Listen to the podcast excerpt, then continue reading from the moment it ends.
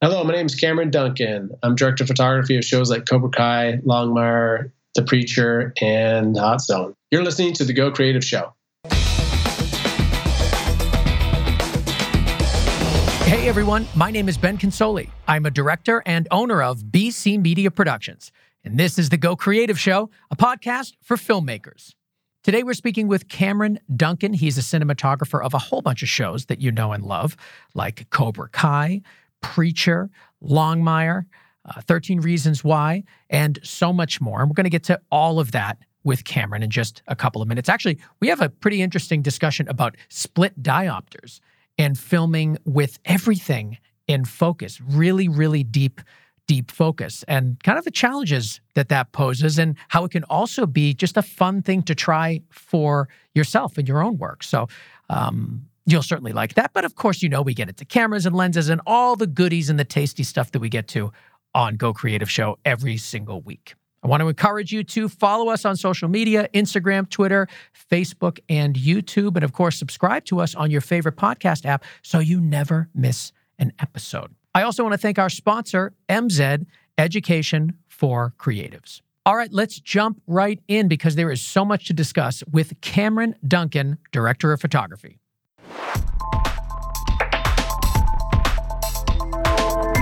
So I'm here with Cameron Duncan, director of photography and cinematographer of a whole bunch of shows that you know and love 13 Reasons Why, Cobra Kai, Preacher, Hot Zone, Longmire, and so much more. And we're going to get to all of it with Cameron right now. Cameron, thank you so much for joining us today.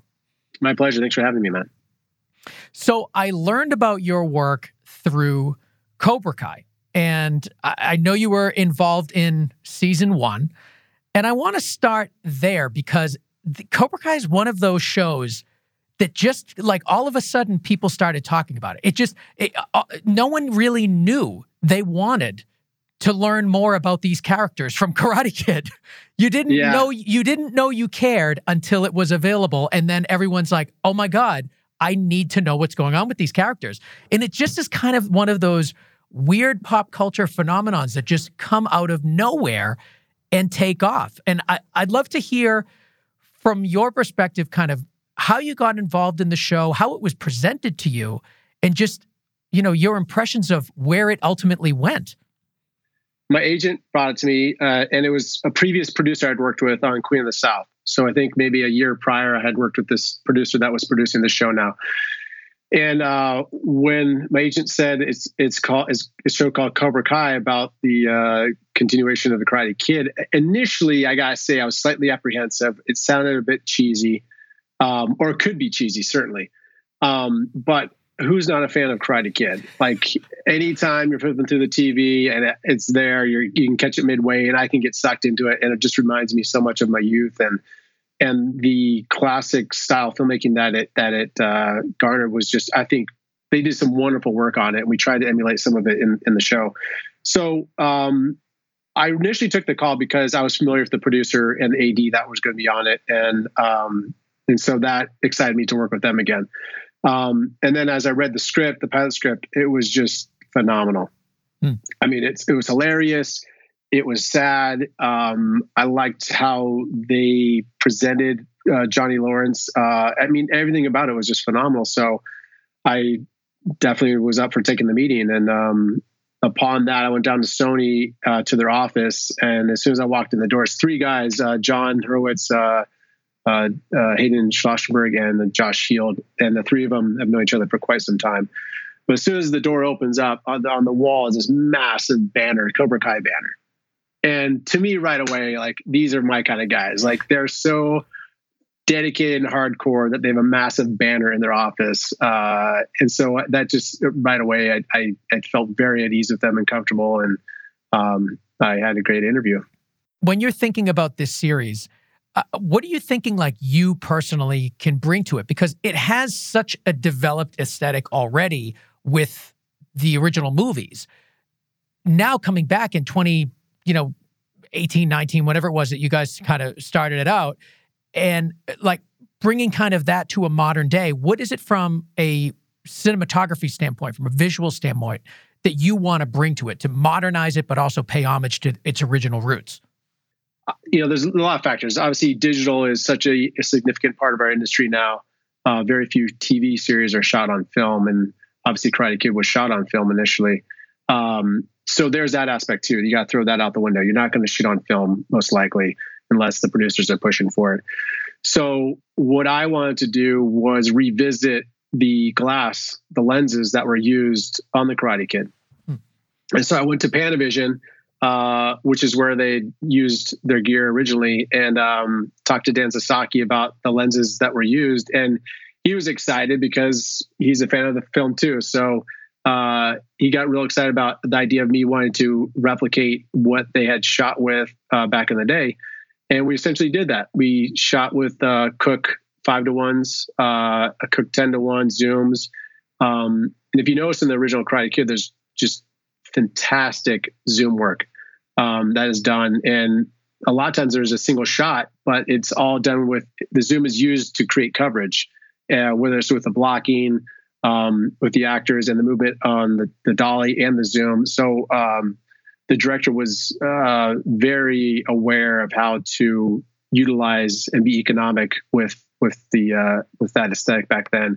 And so we try to do some of that. It's tough in this day and age uh, to not have too much pacing in the show, um, unless it's uh, something that's I think brought to you by the showrunner. What do you mean? Because editorial, well, you, when you're when you're working and you create ideas and concepts with a director um, for TV, you can uh, execute, but that doesn't mean it's going to be in the final cut. So when that material goes to the editor, the editor wants to do some work to it, and then the showrunner will eventually get to do some work to it. So it, it can be, I don't want to say chopped up and butchered, but it sometimes it can be.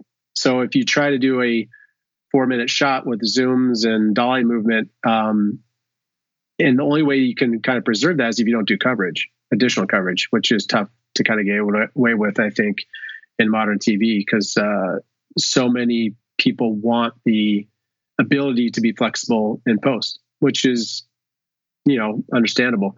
So, well, we get what, I guess what I'm saying is that we didn't quite achieve what they had done in Karate Kid as far as the long, zoomy dolly moves. We we did a few of them, but not a lot of them. Um, but beyond that, the glass uh, was very important in the decision making because I wanted to use uh, those old zooms. Uh, but for the interior work, we also used um, old uh, super speed Zeiss lenses, which were also on the original Karate Kid. Mm. So that was really important to me, is to uh, for this nostalgic that we all are aware of when you see, watch Karate Kid in order to do Cobra Kai, I didn't want to fall too far from the tree. I wanted to kind of embrace that that aesthetic, um, and especially with the Johnny Lawrence character being somewhat stuck in the same place he was 30 years prior, uh, and hasn't really uh, evolved in a way that I wanted to kind of hold on to that nostalgic and that look even more. Uh, because the show really is, you know, it's called Cobra Kai, so it's mainly about his his uh, I think, character arc. Not to mention, you know, not to say that uh, Ralph Macchio and, and Daniel LaRusso doesn't have one either, but uh, you know, it's called Cobra Kai, so it's you got to start at the at the roots. Yeah, it, you mentioned the idea of coverage and how important it is in TV. Talk to me a little bit more about that. Are you finding that a common thread when you're, or a commonality across the shows that you do for TV, where there's this request for a ton of coverage? Um, I think earlier on, um, in the shows I was doing, yeah, uh, and it, it comes from because I, I, I guess because when you have a guest director come in, because every uh, TV series, if you're doing ten episodes, you're quite likely going to have ten different directors, um, and so every director that comes in, they they want to get hired back by the producers that they're working with, and so they don't want to screw them over and not give them lack of coverage. And it really comes down to the producers and showrunners about how they want the aesthetic of the show or how they feel about uh, coverage and and having the the uh, the ability to change things in post as far as editorial goes. So a lot of directors come in wanting to give the producers everything that they can use as tools in post, but then you get some directors that don't think like that at all and, and want to, or I guess slightly more auteur about it and want to shoot exactly what they want to do in, in the cut and present that to the producers and be like, listen, this is it. This is my work. Um, you know, hopefully you like it. But in the end, there's always, generally speaking, more coverage than you than I like to want to do. Yeah. Well, let's talk about the benefits of it. What what are the benefits of having an enormous amount of coverage, or not even enormous, but just more coverage than you would normally do? What is the advantage to it? And then on the flip side, what is the disadvantage to it from you know your standpoint as a cinematographer? The advantage is that you have more flexibility in post, and that and that uh, that is a valid argument because things change when it gets to post. Um, the the the feeling in, in the scene that the actors are giving, all that a camera movement, it might feel right in the moment when you're shooting it, but once it's in the cut, once it's placed in, in its kind of its time slot within the, the the program, it might not feel right because previous scenes were maybe too slow or too fast, and so you you need to you know create a certain amount of pacing in order to be entertaining for one, but also to tell a good story. So I do get it. Um, the other side of it is is that you do the prep work, you discuss with the director what you want to do, and you try and come up with a an idea in your head. At least I do, as far as what the cut will be like and how certain coverage would be necessary or not necessary. Um, and you kind of cross your fingers and hope for the best in a sense. Uh, and I prefer that method. I rather uh, cut in camera in a sense. Um, not that I don't trust the editors, but I I feel like I need to tell the story as best as we can in the camera on the day shooting, and let posts have an easy time. Um, so that's generally my approach. Um, so I don't like to to do over coverage if if not necessary. Yeah.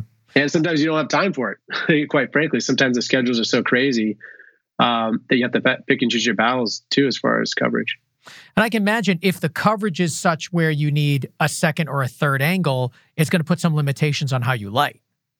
For sure. Yeah. Um, absolutely. I mean, it's always a compromise. Um, I, am very familiar with working with two cameras um, quite often. Uh, it's not my first choice, but um, as far as making days and whatnot. I've, I've gotten used to it, and I uh, the third camera is is definitely not as fun because you're definitely compromising at some point. Um, but there are ways to you know to, if you're doing a single source lighting setup for for instance. Uh, one camera could be doing the side light, and another camera could be shooting the backlight. So it, it, it can work. Um, it just really depends on on the scenario. Now, Cobra Kai was I, I, I don't know if it was the first or one of the first series to launch YouTube Red, which is now YouTube Premium, um, and ultimately got bought by Netflix and you know is in its third season now. I think something third, second or third season. Yeah. Um, but at the beginning, it was for specifically. Well, let me ask: Was it? Did you know that this was specifically for YouTube at the beginning? Absolutely, yeah, uh, so, for sure. Um, yeah, go ahead. Uh, no, I was going to say so knowing that this is kind of to launch a new streaming service in a way, um, uh, how were there decisions made on your part that supported this idea of knowing that the viewership is going to be on YouTube only? I want to say for myself, I didn't necessarily take that in consideration and not in a disrespectful way. It's just I any t- any project I come onto, I, I want to make it the best it can possibly be. Um, I did in the back of my mind think that are there going to be lots of kids just watching on a little handheld monitor like an iPhone or something, which I'm not too excited about. But uh, that didn't make me think that we should change the way we shoot it and have an effect in that sense. Like you can't get too wide because you're not going to see all the elements in the small frame. I, I didn't. I, that didn't affect my decision making, or or the three guys, because um, I think they always uh, saw it as something more than something that's going to be on a small screen. Um, uh, so yeah, I, I don't know if I'm answering your question, but it it was, I believe, the first uh, program to launch, or or maybe the second one. I forgot. There was something else uh, that was out there that I don't think got much fanfare, but um, certainly this one did. I mean, they had, you know, we shot the first season in 2017, So it's been some time, and that yeah. when that aired on YouTube, it was it chalked up 50 million viewers in the first I think six months or something crazy. So automatically we knew people liked it and it was a hit. But I think that was just for the first two episodes because they were for free, right?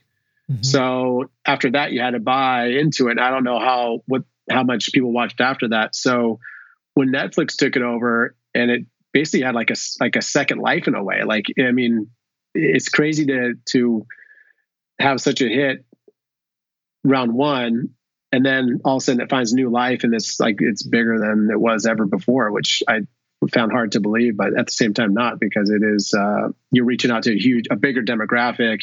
Everyone watches netflix um, and again who doesn't like karate kid? So it, that's yeah. interesting to hear you say because i was thinking and obviously wrong i was thinking like youtube is a bigger platform. I was thinking i'm like okay well youtube is a bigger platform so that naturally would be like the best place for this, even though I, I, think the issue was people didn't necessarily go to YouTube for content like this. It, it, it you didn't really go there for shows the way that you do Netflix, and it just makes sense to be on Netflix now, and more people can see it. And I think it's it's a better home, even though YouTube is such a gigantic platform. I think Netflix is still a gigantic platform, but is better suited for that type of content. Absolutely, absolutely, and I think that's why YouTube walked away from original content yeah. because it just they weren't they weren't getting in the game. I mean they they have a purpose. We all go on YouTube, uh, but for original kind of more theatrical narrative content, they, they just couldn't get a foothold. I don't think. Yeah. So I want to talk to you about your approach to lighting for Cobra Kai and and specifically like the way that you dealt with its kind of naturalistic look because it does feel very it feels very natural all the time in, interiors, exteriors. It has a very natural feel. It also has kind of a modern present day feel because it takes place in the present day, but it there's a touch of that nostalgia there where you always kind of know you're in the Karate Kid universe. And you can't really put your finger on it, but uh, you talked a lot about lensing and and what you chose there, but there has to be some decisions in lighting that got you to that point.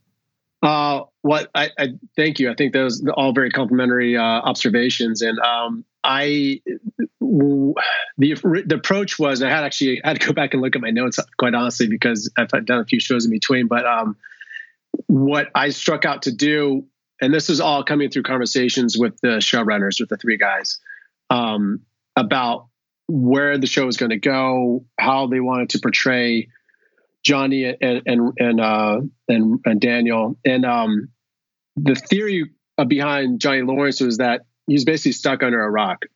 Like no one knew what happened to him. He's kind of been lost in the abyss of, of the San Fernando Valley in a sense. Uh, so in the lighting approach, I always wanted there to be some sort of uh, hard light, but never. If it was in interior space, it never wanted to hit him like because he never made it into the spotlight was the thought. Like he's never he just wasn't that that he never took that path because he he got kicked in the face and lost the bout right? So he's still suffering from that uh metaphorically speaking. And so the lighting i always want to kind of keep him more in the shadows never the perfect lighting for him. Uh and again if there's any hard light for the interior work that it would be either in the background just on the side maybe edging him a little bit but he was never in the beautiful sunlight of the valley. You know, take that outside, it's a little bit harder to control when you're doing exterior work. So when we're doing exterior work, I didn't want to soften the light on him. I wanted it to be harsh. Like this is his harsh reality. He gets beat up every day. Poor Johnny. And so that was kind of the the thought process for for him. Uh, for Daniel and, and Ralph's work, it was quite the opposite. Like this is the glory boy. This is the guy that you know, did the kick and won and got the girl and went on to make two more movies, right? Uh, so he, we tried to, uh, I guess, manicure the, the light a little bit more for him um, and make it nice and and uh, and and soft and kind of like the always kind of in the perfect situation if we could. So that was that was kind of the approach to kind of give a, a bit of a divide between the two characters as if there isn't one already. So that was the approach there you can really feel that. And I think also with um, you know, Danny's character, like you when you first meet him in the first episode, you think like everything is perfect. And you start to peel away the layers and learn more about him as you go. Was there anything from a lighting standpoint that you did as we are learning more about his character? the honest answer is I can't remember, but I think so. Because yeah. that is something I do take in consideration. Um, but it's uh, it's tough because I I rarely go back and watch the work I've shot.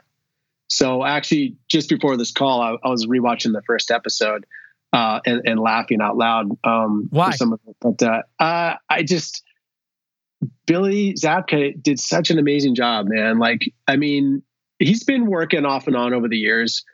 Uh, but to get this stage back where he can play this character again, I mean, it just he did such an exceptional job. That, I mean, the part that I start cracking up on is when he's watching um, uh, Iron, Iron, Eagle and he's you know, drinking away his sorrows.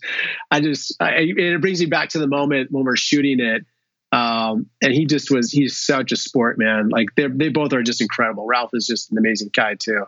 Um, so it was fun to revisit that. And actually, I, I'll, I'll probably go on to keep watching the rest of it uh, this weekend because I, I, do actually miss it, and um, uh, it'd be nice to kind of catch up on it. So, uh, back to your question, I think we did, uh, but I can't give you any examples. Well, do you do you not like watching your work at all? Like, is that just a common no. thing for you?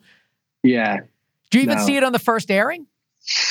Generally not. No. Really? I, um, yeah. I um, why? Because I you, I spend so much time with it in prep, um, and then doing the work over the course of whatever it is, you know, five to fourteen days, whatever the, whatever the show might be.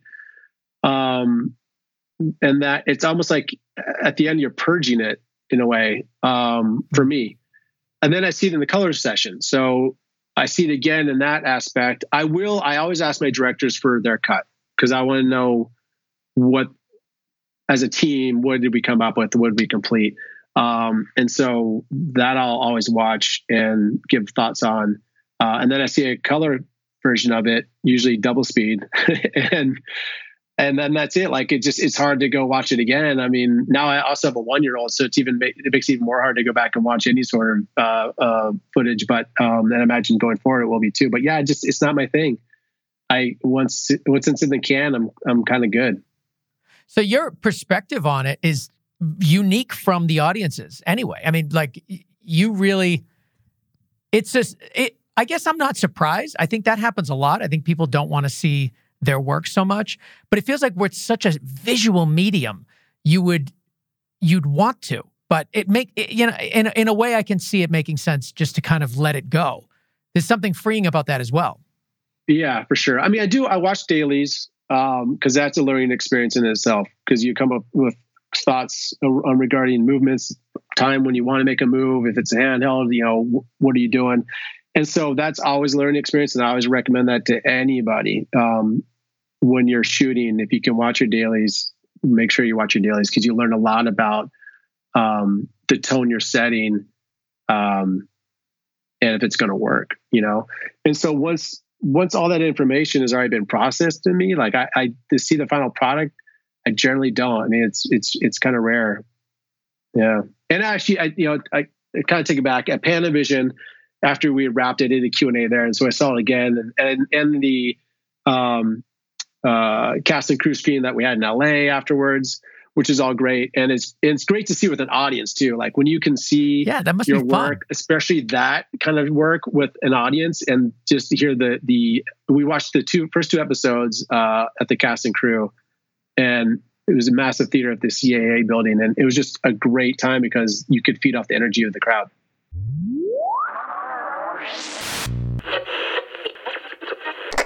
Let's take a moment and talk about education for creatives. And there has never been a better time or a better place to get that education for creatives. And it's all there at mzed.com, M-Z-E-D.com. Now, MZed, on MZed, there are hundreds of hours of video based, really high quality filmmaking education we're talking about education in, in topics like directing, cinematography, post production, visual storytelling, and more. In fact, one of their newer courses is the art and technique of film editing with Tom Cross. ACE. He is an Oscar winning film editor who actually edited La La Land. So when we're talking about like A list educators, talking about all sorts of topics that you need to know. Now, this is the perfect time to hone your creative abilities and get better at your craft. And on MZed, it's the perfect place to do it. Now, let me talk about their educators Vincent LaForêt, Shane Hurlbut, Philip Bloom. The ARRI Academy is on educators. And that's just the tip of the iceberg. I mean, we talked about Tom Cross, of course, editor of La La Land, but there's so much more there. And yes, you can buy individual courses, and that's fine. But the best thing to do, honestly, is to become an MZed Pro member. Because when you have that subscription membership, you have access to their library of education. You can just blow through these as quickly or as slowly as you want, really dive into a whole bunch of different topics. Like if you, you know, when you buy individual ones, it's the one that you're, of course, most interested in, and you're going to, you know, got to focus a lot of time on that and learn and learn and learn. But sometimes th- there may be things that you didn't even think you wanted to learn more about. But because you have that membership, you are exploring different areas that you may otherwise not have explored. So there's there's just so much benefit to becoming an MZed Pro member, and that's why I am, and I absolutely love what they have to offer. So, so it's all there at gocreativeshow.com forward slash MZed, M-Z-E-D, education for creatives.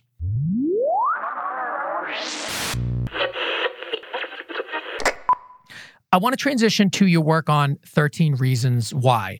Now, I know you came in at season two, but you sort of were tasked with creating a new look and vision for it. Tell us about that. Tell us about kind of how you got involved with the show, what you were asked of, and how you did that. So I was brought into uh, season two of Thirteen Reasons um, because they were they were concerned about the way it looks for season one. And no disrespect to the DP that shot season one, but it just wasn't what they were looking for. Um, they uh, gravitated towards my reel and saw the work that I do. And and I, as we spoke about uh, Cobra Kai, I have a, a, bit of a more natural approach to to my lighting.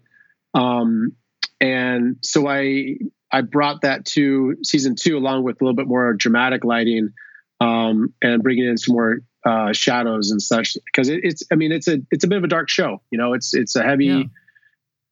Uh, it can be a heavy mood on set from time to time. Um, and so uh, I just brought more dramatic to it in a way. I don't want to simplify it, but that was really the result is that uh, we changed the camera and lenses and um, and the lighting. Uh, the gaffer was new um, to the show. I should say he was the rigging gaffer, uh, but he he became my, the main gaffer. Uh, so we we kind of changed a lot in order to make it to make it different. So in a situation like that, you're coming onto a show. You know it already has a developed look. I guess how were you approached by them? It, did did they come to you and just say we want a fresh start, or did they have specifics about the direction that they wanted this to to go as far as the look? There was no um, guidance on direction. Um, it was uh, basically we want a fresh look, um, and so we I think within the first episode or two, you know, I would sit down with the uh, showrunner and just kind of discuss um, what we were doing and, and if we need to modify and modulate that those decisions and frames and things like that. And some stuff he wasn't uh, entirely happy with, so we'd have to you know have to tell the operators, listen, he doesn't like the the lampshade in the back that's lit, so we get we can't feature those things anymore. Uh, so stuff like that. It was it was challenging for sure because he um, uh, the showrunner Brian Yorkey has a theatrical background, um, so he's not used to or familiar with what we do on set and with lighting and, and camera movement. Um, so it was trying to create an open dialogue all the time about what he was responding to and what he wasn't. So eh, from, you know, as a cinematographer, this is kind of a unique challenge because you know that there are audiences out there that love the show. And the look of a show is so much about what it is that you like when you watch it. Whether you know it or not, it's the look, it's the feel, it's and you're going in there with a specific goal of changing that. What I mean, do you feel like a certain sense of responsibility? Are you nervous about that? Like how do you how do you do that? Yeah, I mean there's it, it can be challenging for sure like cuz you don't want to get it wrong a second time. Um but I think for me, anyways, because I, I tend to notice those things uh, if, as a fan of a show. When you're watching, you can tell a slight change, and you look up on IMDb, and oh yeah, like the camera guys, all you know, it all changed a bit. Um, but I think to me, as long as the if it's a serial show like that, it's not an anthology, and it's it's the same actors are back, and you have a bit of the same drama.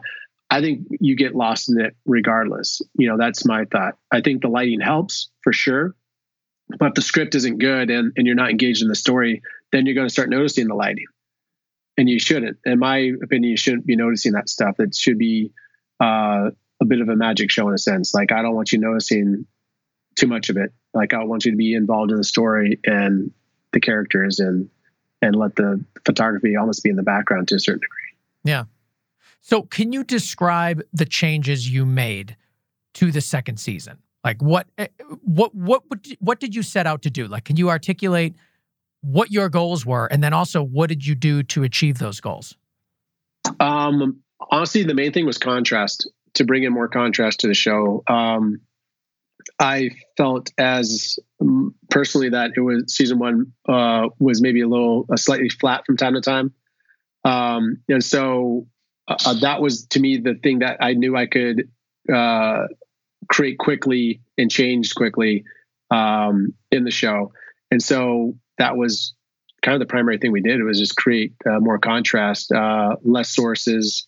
Um, or hotter sources depending on on the scenarios. Uh, like the school hallway, I had the the rigging gaffer turn. Basically, I told him, "Show me all the lights that you guys used for the hallway," and he did. And I said, "Okay, let's start. Let's turn that one off. Let's turn that one off. Let's turn that one off." Mm. And just to uh, create more pools and and less and not to, for it to be as flat. So it was small things like that that we did over the course of a lot of those different sta- sets, standing sets, and uh, things like that. So, did you kind of go set by set and revamp? Yeah, yeah that that's an interesting thought. So you you did more kind of pulling away than adding. Yeah, absolutely. Yep. Exactly. What, what does that contrast do? Like uh, inco- incorporating more contrast visually. What what does that language say to audiences? I think inherently it just feels more dramatic, right? Um, a less contrasty show um, is to me feels slightly either more comedic or like feels like an old school after school special in a way. Um, and it's a choice, you know. Like I'm not saying uh, my choice was necessarily the right way, uh, but um, it's what how I envisioned it and how I saw it, and so uh, I go with that. It, it also depends from scene to scene with the stories and the characters, um, you know, you you need to modulate that contrast too. It doesn't always need to be in silhouette or uh, always need to be a side light um, situation. So, in things like his bedroom, Clay's bedroom, I tried to create that more of a, into a single source situation with light just coming in through the windows of the of the house and less uh, fill light. So there's little things like that you kind of take away. Um, and to me, the material is dark enough as it is, but I felt the the image should also um, kind of be in that wheelhouse too. Yeah, and I think you definitely see that as the story progresses for sure. And there's there's something about contrast that makes you almost wonder more about the character. Like you want to know, you want to learn more about them. What is in that shadow side that you can't see? That that type of stuff I think lends itself to the storytelling as well. Right, and where, where, are these people hiding? Because that's a lot about the show too. Is is everyone's got their secrets, and and so I think that helped in in that regard as well. Did you change your camera lens package from season one to season two? I mean, I, I know you weren't involved in season one, but were you making those changes as well? Yeah, that was actually the first time that I used the Panavision DXL2 camera. Actually, sorry, it was a DXL. The two came out later. Uh, and I think we were one of the first shows that that used it. It's their their large sensor camera, um, and so that was uh, we changed camera rental houses and everything. I, I, I use Panavision quite a bit, um, so that was also a bit of a learning curve too, to use to shoot a show with a large sensor because we're dealing with um, with more information, different optics, uh, different ways that the eye sees the the the image in a way because you're taking the you know I, am not the techie guy. I'm definitely the creative, intuitive guy. So when sure. you're losing, so I won't be, you know, uh, I can't speak verbatim to the information I've been given by Panavision on this. But when you're losing, using a large sensor, the optics, uh, it's almost more like the real eye sees as far as how objects are in distances to the lens. And so you get a bit more out of it in that sense. And also uh, your fall off focus wise is much more extreme too. So in order to create a shallower depth, you don't have to do much about it. You can shoot a, a two or two eight and still get that fall off that you would get shooting wide open or at a one four, let's say, or or a two on, on 35. I haven't had much experience with that camera and I hear it occasionally on Go Creative Show. I mean, usually you hear Alexa's, you've been hearing, you know, Venice quite a bit now. There's been a few here and there that talk about the, um, uh, D, is it DXL? Am I saying that right? Correct. D, yeah. yeah. So I, have heard that a few times on the show. Um, did you test any other cameras before ultimately choosing that Panasonic or Panavision? I did. I, I tested with the, I shot side by side with the Alexa. Hmm. Yeah. But I, I preferred the separation that I got from the larger sensor. Uh, and I felt that was also key for the um, for the kids and their storytelling. Why? Um, because so many of them feel isolated. You know, like there are so many clicks and the uh, and there's so much you know bowling to a certain degree that I wanted to have that that ability to isolate characters within within a frame in in, in an environment um, and also, we shot flashbacks in anamorphic uh, lenses. So all the present day material was spherical. That's something that we did adopt from season one, which I was excited about because I love shooting anamorphic. So, uh, and what the large sensor did with the anamorphic lenses is that we basically were able to shoot the the entire offerings of the anamorphic lenses. We weren't cropping that you get when you're shooting with an Alexa um, or other cameras that aren't large sensor like that. So we were shooting um, basically true anamorphic two to one. And that was also the aspect ratio I changed too. Um, they shot 178 season one, and I pushed for the the two to one aspect ratio just to make it more cinematic. Hmm. What did you love about having that anamorphic in the flashbacks? And, and comparing that to you know this kind of isolated feel and look of the present day um, I think the there's an inherent quality to anamorphic, which I think is why it's so popular right now. I mean, you look at any film from the 70s and 80s through to the 90s, it's like of the epic films are, are anamorphic. You know, like all the Clint Eastwood westerns are mostly anamorphic. Um, so there's just this inherent quality to it, especially in a close up, that you just feel this. I think to me, it's a visceral like kind of energy to it. Um, that is unique and you don't get it in any still photography it's only in in the cinematography that you can use these anamorphic lenses um, and so to me it just screams cinematic immediately and the bokeh fall off you get from it too with the uh, elliptical uh, out of focus specular highlights are just they're super tasty so it's uh it's something that just I think as soon as you project an image on anything with those, you just you cannot help but love them and they're to me they're overused now. Like a commercial, a Jack in Box commercial is using them, you know. So it's it's kind of uh, gotten I think away from what we all loved it for, but uh, I can't fault cinematographers for wanting to use them all the time because they're beautiful. I want to transition to your work on Preacher. Sure. Talk to me about the visual aesthetic of this show. Now, I, you know, looking through this show in preparation for our interview, it's like you got to play with so much with this show there's so much color in there and just there's it, it, there, there's a lot of scenes that are like completely in focus so like very deep focus lots of great color um, really strong grades in some of the scenes and it just seems like such a fun show to be part of can you talk to us about first of all what the what is the show about and um, your approach to the visuals uh, so the show is about a preacher that is uh, kind of slightly lost, but also in search of God to get answers, right? And there, it goes beyond that. There's it's layered and layered and layered, and, and uh, um, the, the, writer Sam did an incredible job. His background came from Breaking Bad, Um, so uh, the storytelling is just phenomenal.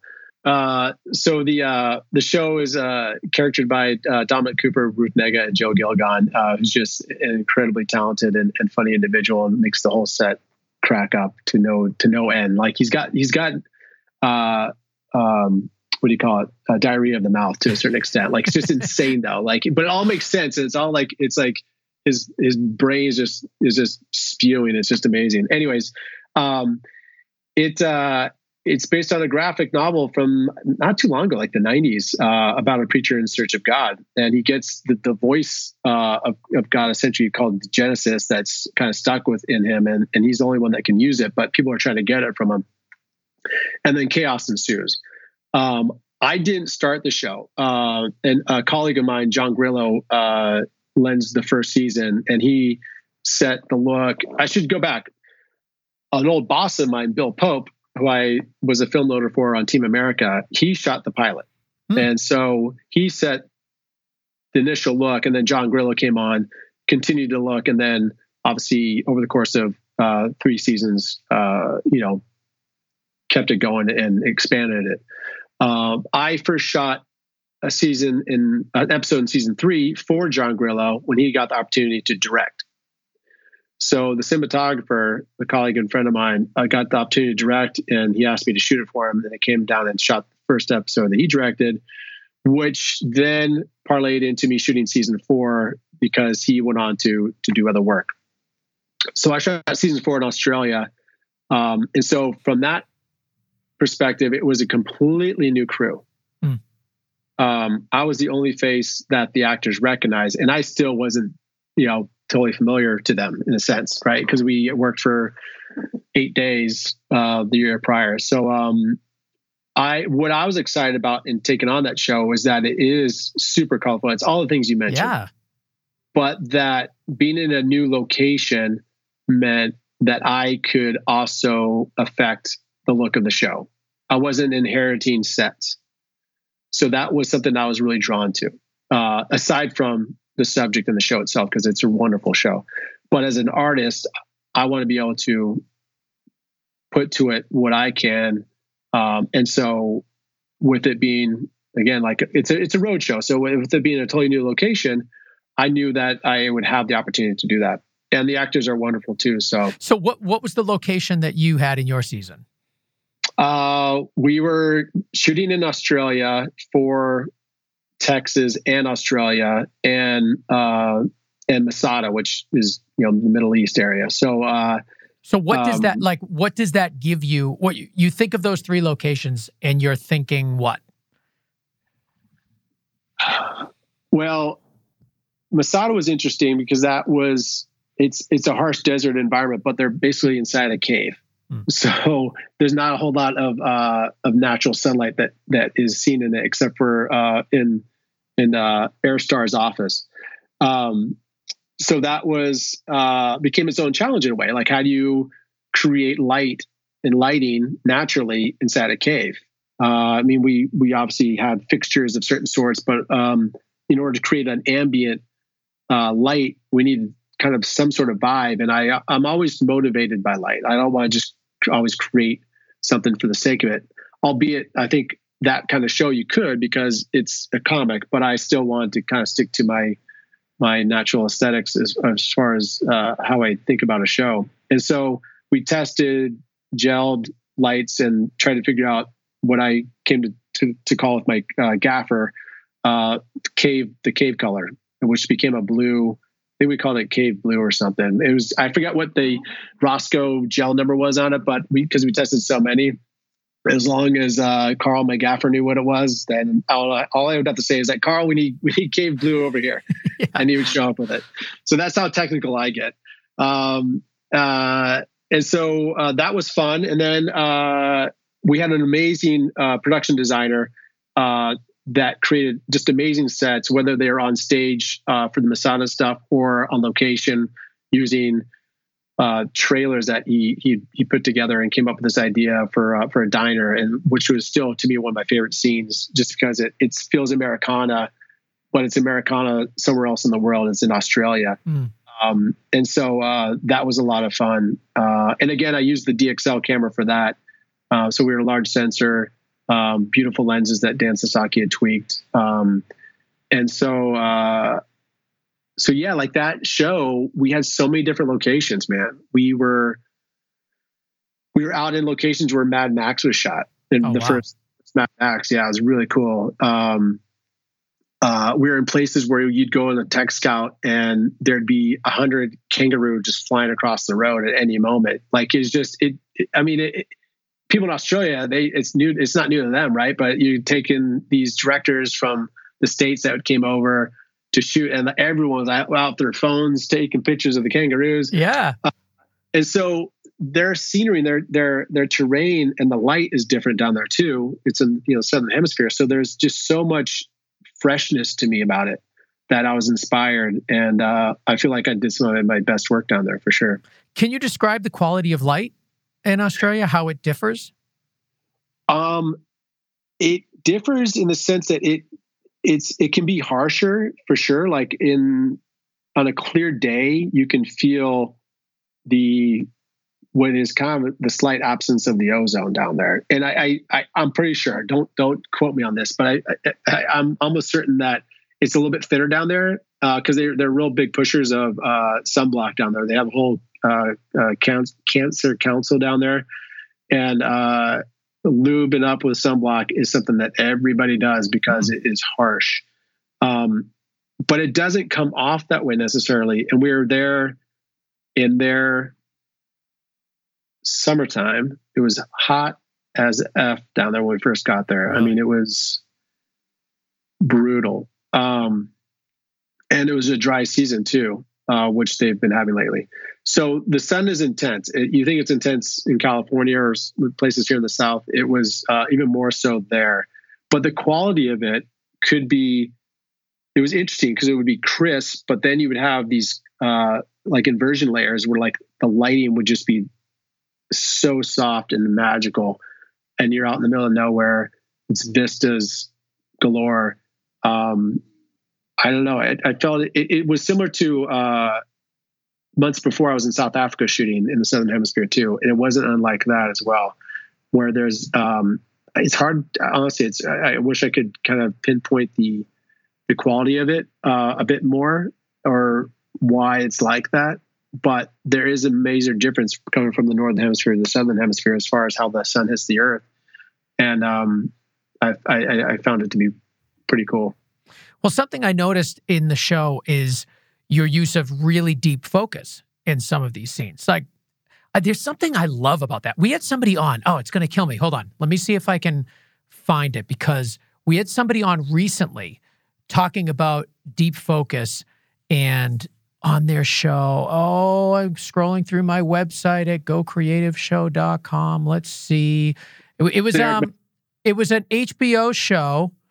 Um Oh my god. Oh, The Plot Against America. That was it with Martin Ahlgren. So, all right, the plot the plot against America on um HBO, I think it was. Regardless, we talked in depth about this idea of deep focus and how when used effectively, like it can be so great. And I, I want to talk to you a little bit about that because I think you did it masterfully in Preacher. And it's like the the challenges that we identified in the the last time I spoke about this was that yes, you give the eye, you give the viewer's eye a lot to look at, but in your blocking and your lighting and your camera movement, you you like the challenge for him, and I'm curious if you feel the same way, was the, the fun of it was to how do you direct the eye when everything's in focus exactly where you want to go? It was sort of like a new challenge for a cinematographer and i'd love to hear your thoughts on that. The use of deep focus why you did it and how did that change the way that you lit and shot that's a very very good question um, it, in achieving it there's two ways that we did on preacher and one is by the stop on the lens um, and the other one is by using split diopters mm. um, in order to keep foreground focus and background focus. And that was something that was adopted from John Grillo's uh, time on Preacher. So I wanted to keep that going as well. Um, so we use split diopters quite a bit. Um, but uh, to answer your question about how you direct the, the the attention of the audience to a specific area because everything's in focus, um, I think it comes down to a lot of factors. It comes down to art department, production design, the lighting, all those things can affect the frame and where you're looking. You know, are you looking towards the vanishing point? Are you looking towards a justified position on left or right of the frame? And and how do you create it there? So I think there's a lot of elements that can do that, and the staging of actors too, right? Someone could be big in frame, and someone could be a little bit uh, further out, like in like an old spaghetti western. Um, so I think using those kinds of perspectives too can help direct the eye. And sometimes it's not easy. I mean, it, it, whether we achieved it well all the time or not, I can't say because I haven't gone back and watched it. That's but, right. You uh, never watch your work. uh, but uh, you know, you I think it comes down to too, like uh, the working with your director, you know, and like dialoguing about like, hey, where's where where are you looking right now? Like, is are you looking? What part of the frame are you are, are you focused on? And if is that the right spot? If it's not, then we need to change it. Hmm. So uh, there's not like a you know a, a recipe for it necessarily, um, but you also look at great paintings from great artists, and that can help too. You know, like there's the reason why I try and go to the Norton Simon Museum here in LA and, and stare at paintings from time to time just to to see how they did it. Um, and hopefully you can adopt that to to to your work osmosisly or somehow. Talk to me about this split diopter and what it actually does. What does it let you do as a cinematographer? It allows you to um, keep something that's uh, in the background in focus. That's where you throw. That's where you lay your focus on the on the lens, and then you put you. There's different layers of split diopters, three, two, and one, and they all have different powers, and so it's becomes an experiment as far as how it's going to work. Um, like your microphone, for instance, if that was further away from your phone, uh, I'm sorry, further away from your face, and you want to keep your face and the microphone in focus, you would have to kind of figure out the distance that the microphone is at and the diopter that's right for it. And so what will happen is that you end up keeping both elements in focus. So like imagine something like that, and then when it's turned this way, they're going to both be sharp. Mm. Um, so it's uh, it's all fine tuning it. There literally is a, a diopter. So and, and, unfortunately, it's actually not a split, but it is a diopter. So you get the idea. Uh, so if I do something like this, imagine half of it's there, half of it's not. But if it's so close to the lens, you're not going to see that blurry section necessarily, or you find a place to hide it. Yeah. And uh, and so yeah, diopters are a great tool to use in order to affect the image. And you look at some stills of just people, you know, using split diopters. I mean, in one of the scenes in Jaws, like one of the most famous scenes, they don't even shy away from the blurry edge. Like you have right, in yeah. focus a blurred edge and then in focus. And it, it, gives you kind of this really surreal look. I mean, obviously the goal was for it to feel and look surreal, but I think what what I saw, at least uh, what what I was getting from Preacher, is that it, you didn't really get that blurred edge so much. It it felt just more like everything was in focus. Right. Yeah. I think that generally the idea was to hide hide the edge if we could. Yeah. What are the, what are some but, of the techniques to hide that edge? Um, props, background, yeah. uh, finding you know depending on how you have that uh that diopter, that split portion, that half portion, if it's at an angle, then it can be a little more challenging. If it's up and down, you can hide it in a door frame, right? Um, yeah, it, it, becomes challenging.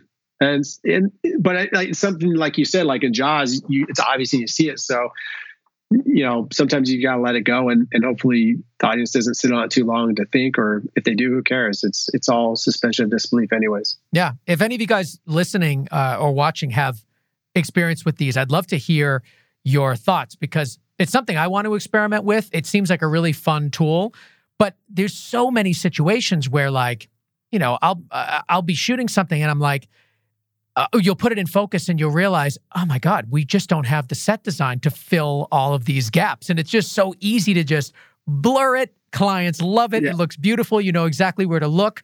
I think there's such a temptation to isolate your talent and blur everything out. And I think it's a unique and interesting challenge to kind of let everything be in focus and see what you can get out of that. Yeah, and I think it also comes down to aesthetics and styles. You know, in in the in our contemporary lives right now, like it's just it's it happens to be that kind of vibe. People want things out of focus more and a shallow depth of field, and everyone shoots wide open, and and it seems to be a trend. And and it's a beautiful look, and it it works for a lot of stuff. But I I'm also drawn towards the extreme depth of field, and I actually I'm looking for a. I'd love to do a project that is everything's in focus, like a noir, like you know, think Orson Welles, like Touch of Evil or something, or yeah. or Citizen Kane. It's just everything's in focus. I would love to do something like that. Oh, that would because be you're using different, uh, you know, you're different, using different tools. Like you said, like how do you create the viewer's eye to a certain to a certain spot without using the easy way of defocusing it?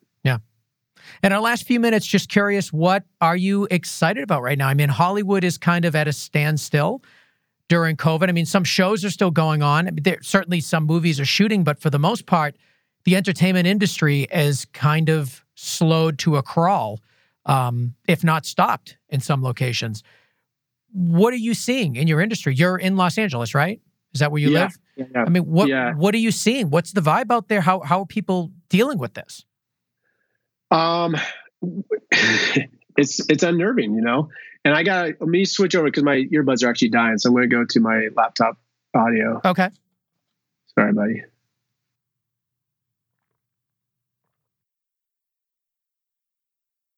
Can you hear me now? Yes.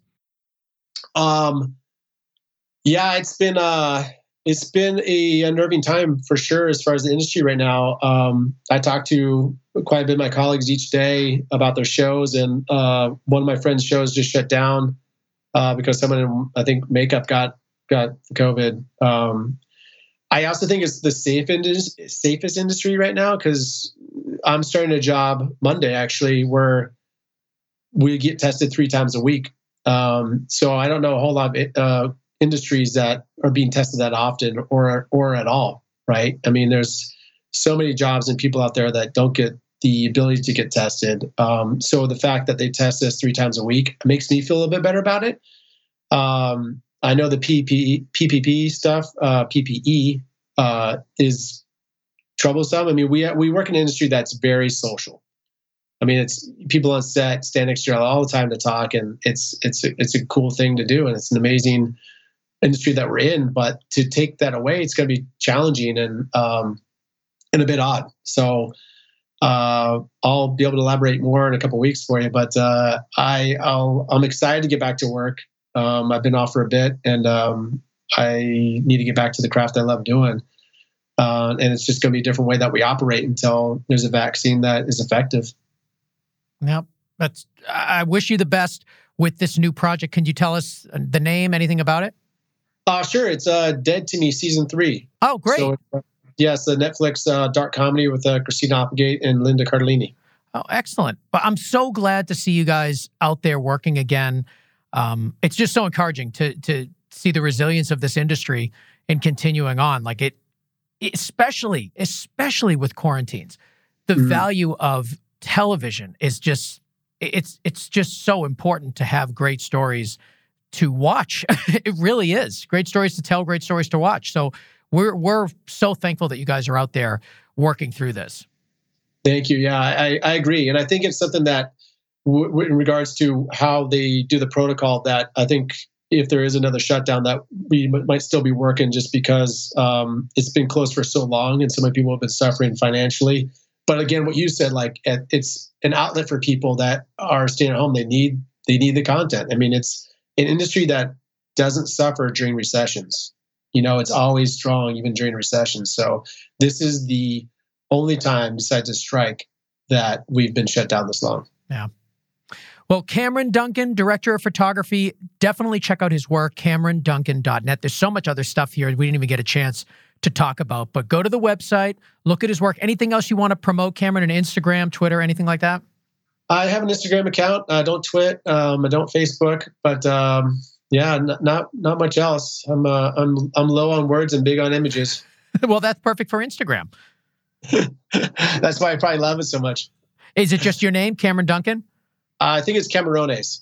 Camarones. Yes. All right. Yeah. We're going to put a, a, link to it in the show notes so you guys can check it out. But um, cool. do uh, go to CameronDuncan.net and check out his work. And Cameron, thank you so much for being on Go Creative Show. Ben, thanks for having me, man. It's been a pleasure. Dude. A real blast. Appreciate it. Thank you.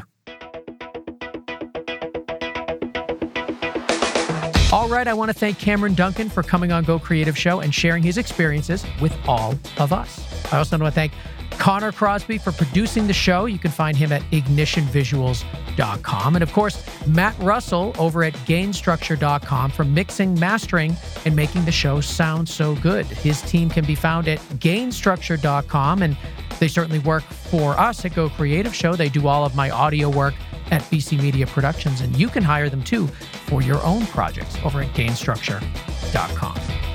Of course, follow us on social media Instagram, Facebook, Twitter, and YouTube. And subscribe to us on your favorite podcast app so you never miss an episode. I also want to thank our sponsor, MZed Education for Creatives. And of course, we want to thank all of you out there for listening and supporting the show all these years. The show notes from today's episode and all other episodes are at gocreativeshow.com. And of course, we will see you next week on another episode, Go Creative Show, podcast for filmmakers.